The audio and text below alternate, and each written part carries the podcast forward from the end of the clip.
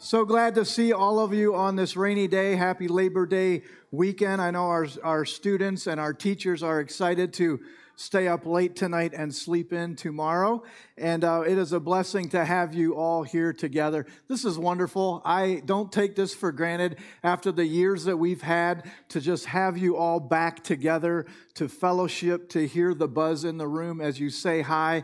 Uh, we're just so thankful for you, and we love what God has been doing uh, through you and through this church for all these years. We're very excited to be jumping into this new series that Pastor Wiles kicked off last week, talking about First Corinthians. So if you have a Bible, you can grab it or pull it up on your phone. The verses will also come up on the screen before uh, you. And for the next many weeks, we're going to be going through this book where Paul had traveled to the city of Corinth. He'd shared the gospel, the good news about Jesus. Uh, these young Christians are now believing in Jesus, but they come from a very difficult past, a very pagan city. So, really, the whole book of Corinthians that we're going to be studying through is almost a book of reproof and a book of correction. They are a young church that has many things wrong. And oftentimes, Paul is hearing about these problems that are going on. They're even criticizing Paul himself, who had come to them and given them Jesus. And we are reading this letter, 1 Corinthians, as a response to those things. So, as we read 1 Corinthians, we're kind of listening to one half of a phone conversation. If you ever hear someone talking on the phone and you're trying to predict what's going on on the other line or who is speaking or what they are saying, that's kind of what's happening here in 1 Corinthians. They go through all these topics of what is wrong. And one of the things that they're critiquing Paul on and that they're wondering about in this very young church is that Paul didn't really come with very eloquent words or with power and they're critiquing him and they're wondering about that. And they're saying, man, these other people that are saying things contrary to Jesus, they seem a lot more powerful. They seem a lot more elite. They seem a lot more eloquent than you, Paul, so maybe we should believe that and not you, Paul. And that's what we're going to be jumping into today in chapter 2. Let's pray and ask God to speak to us through this passage. God, we thank you for, again for this opportunity to be together as a church. Lord, what a privilege to come and read your words to us together. Lord, we know that there's something supernatural that happens as we read your word and we have an open heart, a surrendered heart to you. Lord, you can speak to us through your spirit individually in a way that's far beyond what we can even describe. We thank you for that. We thank you that you've been doing that through mankind for all these years, speaking to us through your scriptures. And we ask that we would partake in that again today. Open our hearts to hear from you. Challenge us, Lord. Encourage us and help us in our walk with you. In Jesus' name, amen. When I was thinking about this teaching and preparing, talking about the power of God, I was thinking about my days as a physics teacher. Um, I used to be a high school science teacher, uh, and for four years I taught physics. That's my backup plan if this ministry thing doesn't work out, just to let you know. Little joke there. Um, and one of the things that you learn in physics, and one of the most basic things quickly you learn, is about simple machines. Are you guys getting triggered from uh, science class? Do you remember simple machines? Okay, here's a picture. I'm only going to spend about 30 minutes on this, so just buckle up for a moment. This is really what gets me excited in the morning. Uh, you know, levers, inclined planes, and pulleys. You remember all these things, learning about this? What a great invention. What an amazing thing to learn. And what is really the point of these simple machines? Is these things were invented to work smarter and not work as hard. That's, the, that's the slogan, right? That's a saying. Work smarter, not harder. You can apply maybe 10 pounds of pressure with a simple machine, but lift up 50 pounds with a pulley or a, or a, lever. You put that fulcrum in the right place and you, you pull that two by four down, and it can lift a heavy stone that you couldn't lift on your own without this simple machine. Isn't this exciting? You want me to get some math going here too? That would be really cool. But these simple machines help us do more than we could do on our own. They multiply our work. Okay, my wife, I've shared with you, she loves fixing up homes. And, and for many of you men and women that love fixing things, you like doing jobs, you like working with your hands. How much do you enjoy and love your power tools, right? Those are pretty important. You have the right tool for a job, it can make your job so much simpler. Why? Because they give you more power than you have on your own. So these simple machines, these power tools, multiply your work. Now, why am I sharing that with you this morning? To think about this in a spiritual way. We're wanting to do things with God, we're wanting to do things for God. And Paul is reminding here that this isn't simply about your power. This isn't just about the talent that God's given you or this effort that you bring, but God has a spiritual power, a power tool to multiply our spiritual work far more than we can do in our own lives. So, when we think about these spiritual things in our lives, that it isn't just about this material world, it's not just about the secular things in life of just, just try really hard and it'll work out. God is talking about us overcoming sin. He's talking about us experiencing Him in deep ways. He's talking about us using our words and our life to actually help someone else come to know Jesus. These are very important spiritual tasks. And we need the simple things of prayer. We need the power tool of God's Spirit to accomplish these jobs, to accomplish this mission far more than what is in ourselves. Speaking of school and teaching and everybody back to school, I read a cartoon recently, and it's a message from the principal standing in front of his, his, uh, his students, and he says, Work smarter and not harder. But for those of you that are not smart, it's okay to just work hard. it's kind of funny, isn't it? I shared that with my wife yesterday, and, uh, and she said, Well, what if you're not smart and you don't work hard? I was like, Well, that's, that's a good question. You're maybe going to be on the struggle bus in life. But we talk about working smart, but we also talk about working hard, but all of these things are from God. He gives us the, the spiritual wisdom. He gives us the talent. He gives us the effort. Everything is coming and flowing from the grace of God to accomplish spiritual things. And it's so easy for us to forget that. We think, well, this is my talent. This is my effort. If I do this, A, B, and C, I will accomplish this. And there's no power, there's no supernatural uh, part to it, and we're just kind of functioning on our own. And God wants us to be reminded of this. Here's the big idea for this morning that we want you to take away working wisely in the kingdom of God means we rely on His power and not only our own talent and effort. Think about the things that God's whispering to you that He wants you to accomplish in His kingdom. Again, your own uh, sanctification, your own purity, your own intimacy with God, maybe some people in your life that He wants you to affect relationally. Don't just depend on coasting, don't just depend on your own talent and effort, but ask God, how is your power manifested through this in my life? So let's jump into 1 Corinthians chapter 2. But as you'll see here, uh, this chapter two, which these are not like divine, uh, you know, separations in the chapters when the scriptures were, were written through the inspiration of the Holy Spirit. We put in these chapter separations, and Paul begins chapter two with, and so, but we're going we're going to go back to the verse right before that, which is at the end of chapter one, so that we know what Paul is referring to when he says, and so. And the verse in 1 uh, Corinthians 1.31 says this, Therefore, as it is written, let the one who boasts boasts in the Lord. That's the end of chapter one. Let the one who boasts, let the one who wants to talk things up, not talk themselves up, but boast in the Lord. And now we begin in chapter two. And so, Paul is referring to the previous verse.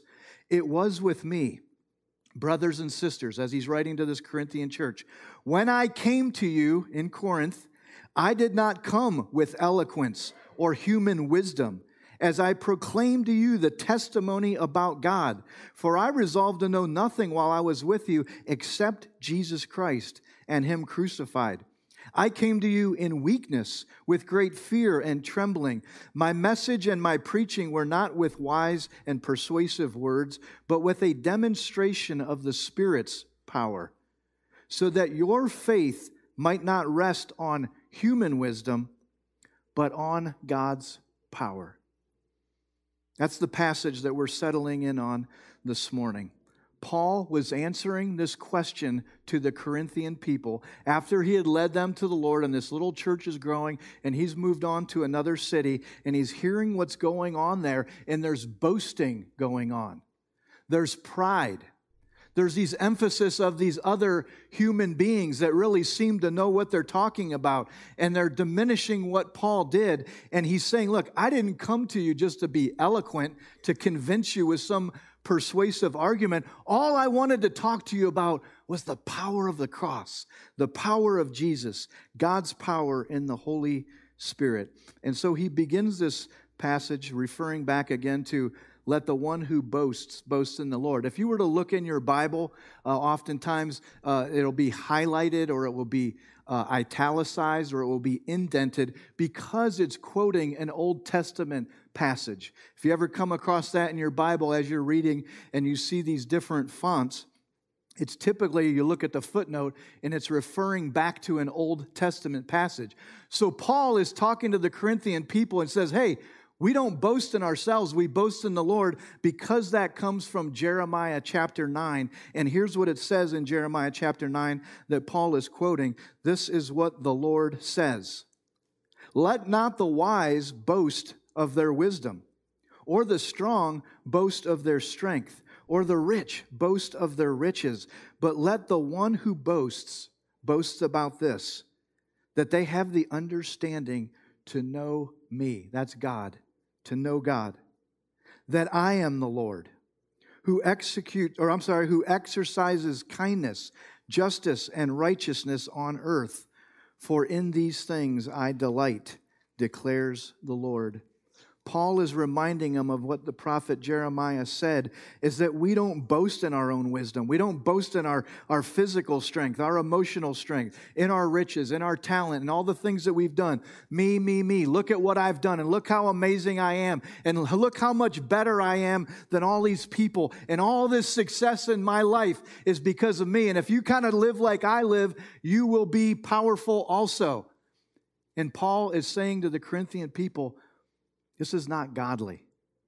This is not how we walk with the Lord. And this is our first point. We bring attention to the Lord's power. You and I are called to bring attention not to ourselves and what we've done, but in God in us, in Jesus dwelling in us, and how He's changing us and how He's helping us and, and we bring this, this telescope, we bring this, this focus with our world to God's power, a mirror to reflect the power of the Holy Spirit working in our lives, holding all this universe together, working, pouring out His grace on mankind, and that everything we could ever consider or be tempted to boast about really comes from the Lord. The Bible says every good thing and every perfect gift comes down from the Father of lights.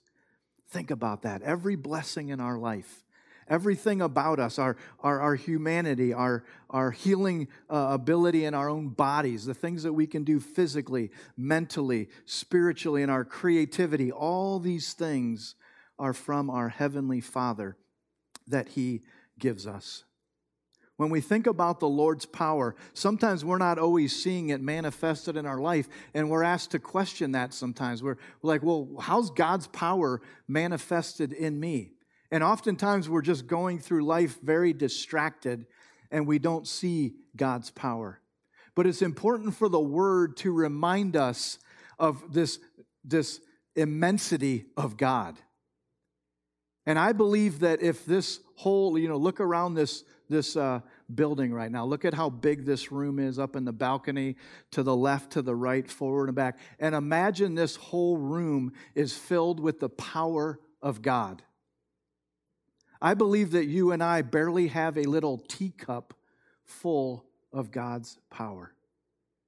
If we had a little teacup of God's power and we said, Wow, I'm kind of experiencing the power of God and He's helping me in my marriage and He's, he's helping me in my, my life to overcome sin. And, and He's answered a couple prayers here. And, and I read the word today and it really helped me. We're literally holding a teacup of all that God has for us in this gigantic room of God's power.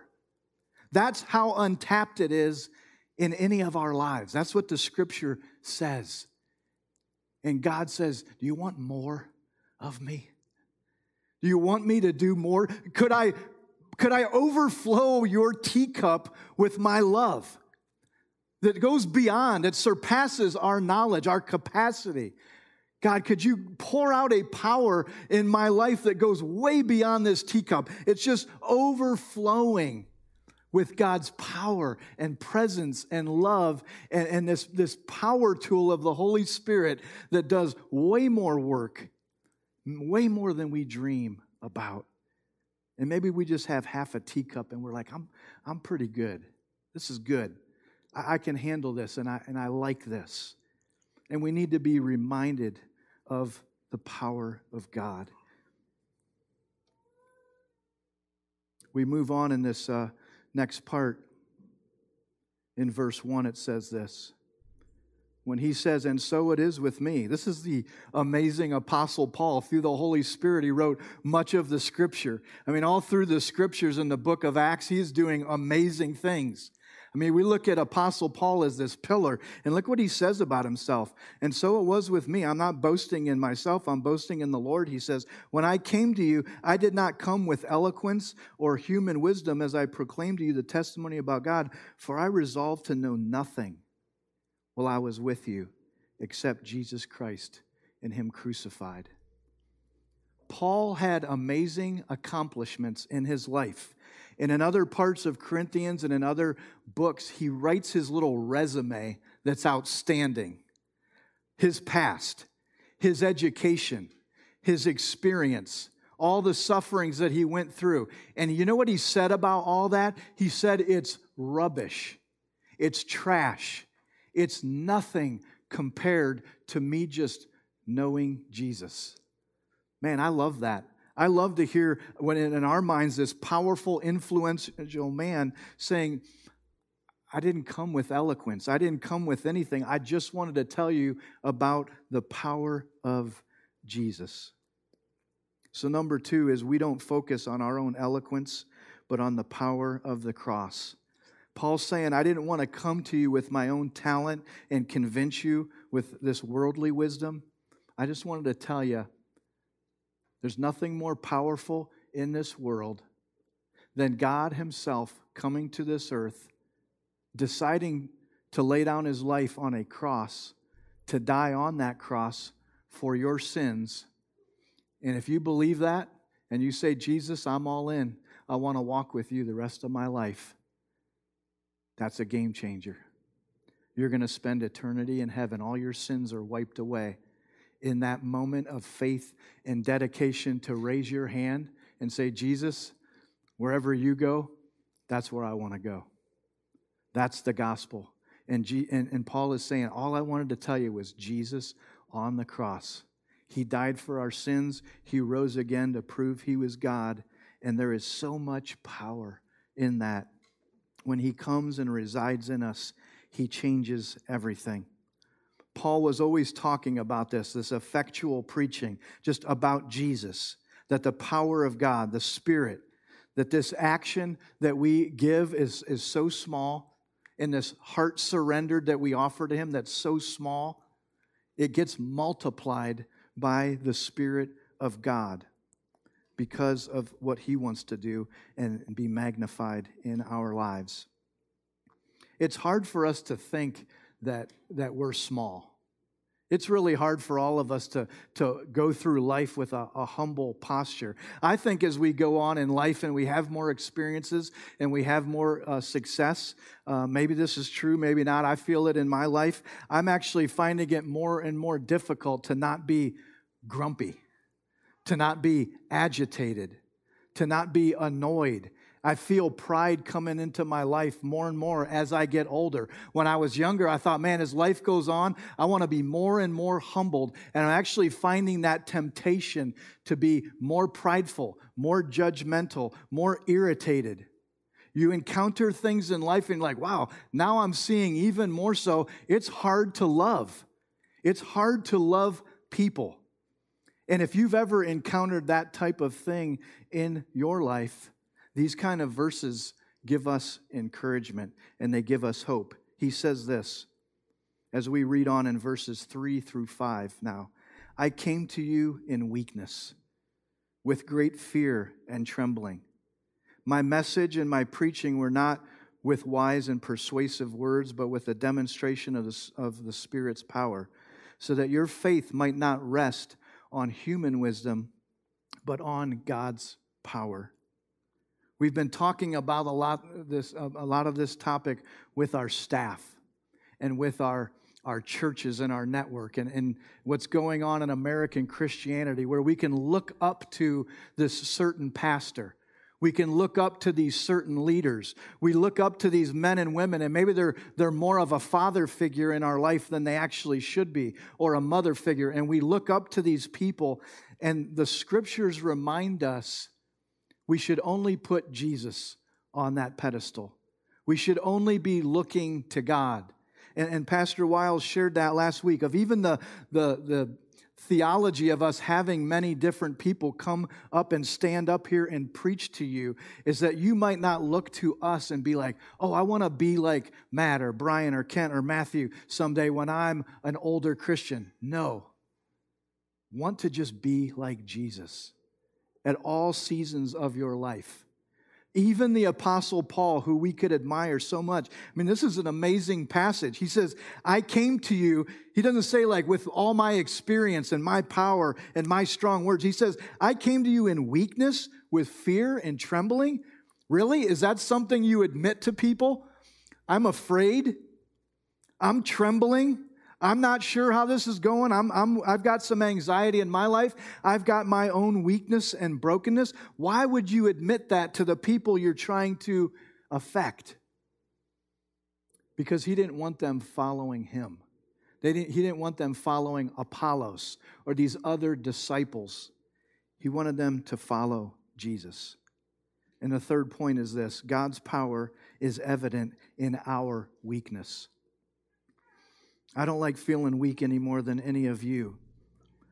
But the Bible says that God's power is made perfect in our weakness. When we have struggles, we can be open about that. When we have temptations, we can admit that. When we're a little fearful and God's saying, I want you to step through that fear and obey me in this area of life, He's saying, That's right where I want you because you will depend on me more. God's power is evident in our lives in our limitations. And that's a good thing. Later on, he's talking to the Corinthian people, Paul, and he's telling them about this ailment or struggle or sin. We don't know what it is. Lots of theologians have speculated about what Paul's thorn in the flesh was that he's referring to a physical ailment or some temptation that just, you know, rode him his whole life. We don't know. We don't need to know. But we do know this. He says to the Corinthian people, I cried out to God many times God, please take this away. Would you heal me? Would you change me? Would you transform me and get me over this? He pleaded with God. He cried out to God to change. And God said this to him in, in 2 Corinthians chapter 12 Three times I begged the Lord to make this suffering go away. But here's what God said to Paul. But he replied, My kindness is all you need. My power is strongest when you are weak. So if Christ keeps giving me his power, I will gladly brag about how weak I am. Yes, I'm glad to be weak or insulted or mistreated or to have troubles and to have suffering if it is for Christ. Because when I'm weak, I am strong. That's an amazing thing that goes beyond this world's wisdom. That doesn't make a lot of sense to the world when the world says, don't be weak, hide your weakness, lie about your weakness, fake it till you make it. You can do this. You have it within yourself. You know, rise up, follow your heart, and, and you've got this power inside of you that's just of yourself. The worldly wisdom is set aside when Paul is saying, I cried out to God, and he said, My grace is all you need. Another translation says, My grace is sufficient for you. When you're weak, I get to show off my power in you. And that's why we're glorifying God. That's why we praise God. That's why we talk about the troubles and the struggles that we have, because as we brag about our brokenness or we talk about our struggles, it's an opportunity for God's power to be shown. Speaking of this power of God, there's this example in the Gospels where the disciples were trying to understand why they didn't have more power. And as we close out this teaching, I want to talk to you about something practically about experiencing God's power and how we, we get that. And the disciples had this situation where they were trying to cast this demon out of this young boy. And there's this spiritual battle going on. And the disciples are trying to pray with faith. They're trying to speak in the name of Jesus to make some spiritual thing happen to help this young person. And they're not able to do it. And Jesus comes along and casts this demon out of this young boy and changes his life, obviously. He was in spiritual trouble, he was in physical trouble. And the disciples are blown away and they say to Jesus, How in the world do you do that? How, how, is, how can we have this power that you're asking us to have? And Jesus says, This kind comes only through prayer and fasting. That's what Jesus shares with them. He says, You want to experience more power? You want to get that teacup a little bit more overflowing? You want to use the simple machines where you can lift something that you didn't think you could lift before? I can give you the power tools to accomplish these spiritual things, but it starts with prayer. It starts with you crying out to me. It starts with us fasting. And that's a simple spiritual discipline where we miss a meal or we give up something to kind of remind us of this emptiness within us so that we might be more spiritually hungry.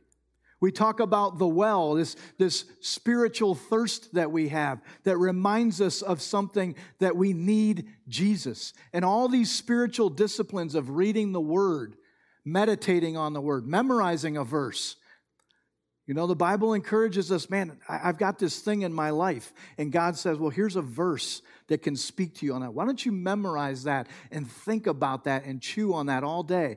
Why don't you pray and say, Jesus, help me in this area?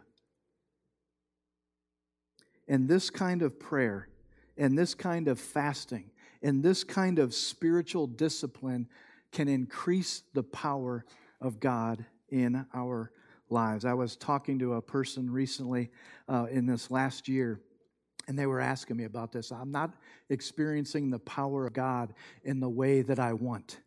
And I started to draw them out of when in your past have you experienced the power of God? And this older lady was saying, Well, I, I can't really maybe think of any times when God's really come through for me. And I, I just kept drawing her out because I just sensed there was something there. And all of a sudden, she started to list these times where God has come through for her. And I saw her faith being built up. And then the real light bulb moment was she said, she said, I remember this one time I was having this trouble with my neighbor. And I was really upset about it, and I didn't know what to do. And I felt as I prayed, God was saying, just knock on his door. And I'm like really intrigued in this story that she's sharing with me. And, and she said over and over again, I was just so upset about this relationship. I'm so upset about this person and this neighbor in my life, and it's just bothering me. And she kept praying, and God just kept saying, just knock on the door. And she's like, Well, God, what am I going to say? I'm not going to just go up to somebody and knock on the door. That's weird, you know? And she just told me over and over, I just kept hearing, knock on the door. Well, one of her relatives came over to visit her and, and said, Hey, what's going on in life? And how's it going? She's like, I'm just really upset about this situation. And she told this other relative the whole situation. And the relative said, Why don't you just knock on the door? And she's like, Oh, whoa, okay. I thought I was hearing God before, but now I have this confirmation God is speaking. And she was really just moved. She said, You know what? I know this is God. I'm just going to go. I don't know what I'm going to say. She knocks on the door with this troubled relationship, with this troubled neighbor. The door opens, and the neighbor begins to cry. And she said, What's wrong? And he said, How did you know to come right now? And she's like, I don't know what you mean. And he said, My wife just went into the hospital with a very serious illness, and I thought you were coming over to help me or to pray for me. And this woman telling me this story, she's just crying. It's like, wow, God, God, you told me to just knock on the door. And she sensed God's presence in this. And it moved this man, and it moved her heart, and it brought them closer. And she said, What can I do for you? Can I make you a meal? And he said, That would be so wonderful. And she made him a meal. And God brought this relationship. God said, just knock on the door. Just ask me, what should I do? Jesus, help me. And as we walk in obedience to these moments of prayer, we see God's power. Say, God, now I know what you were doing. Now I understand. In these moments of prayer alone with God, listening to Him, being sensitive to His Spirit, can change our lives. And that's what God is wanting the great pastor and theologian John Wesley, who uh, was the beginning of the original Methodist Church, the founder of the Methodist Church, said this I have so much to do that I spend several hours in prayer before I am able to do it. We have so much to do. Our to do lists are so long, there's a lot to accomplish. I have so much to do that I spend several hours in prayer so that we can accomplish the mission that God has for us. Would you spend a little more time with the Lord this week? Use the power tools, use the simple machines to really let God multiply what He's trying to do in your life. Let's pray for that.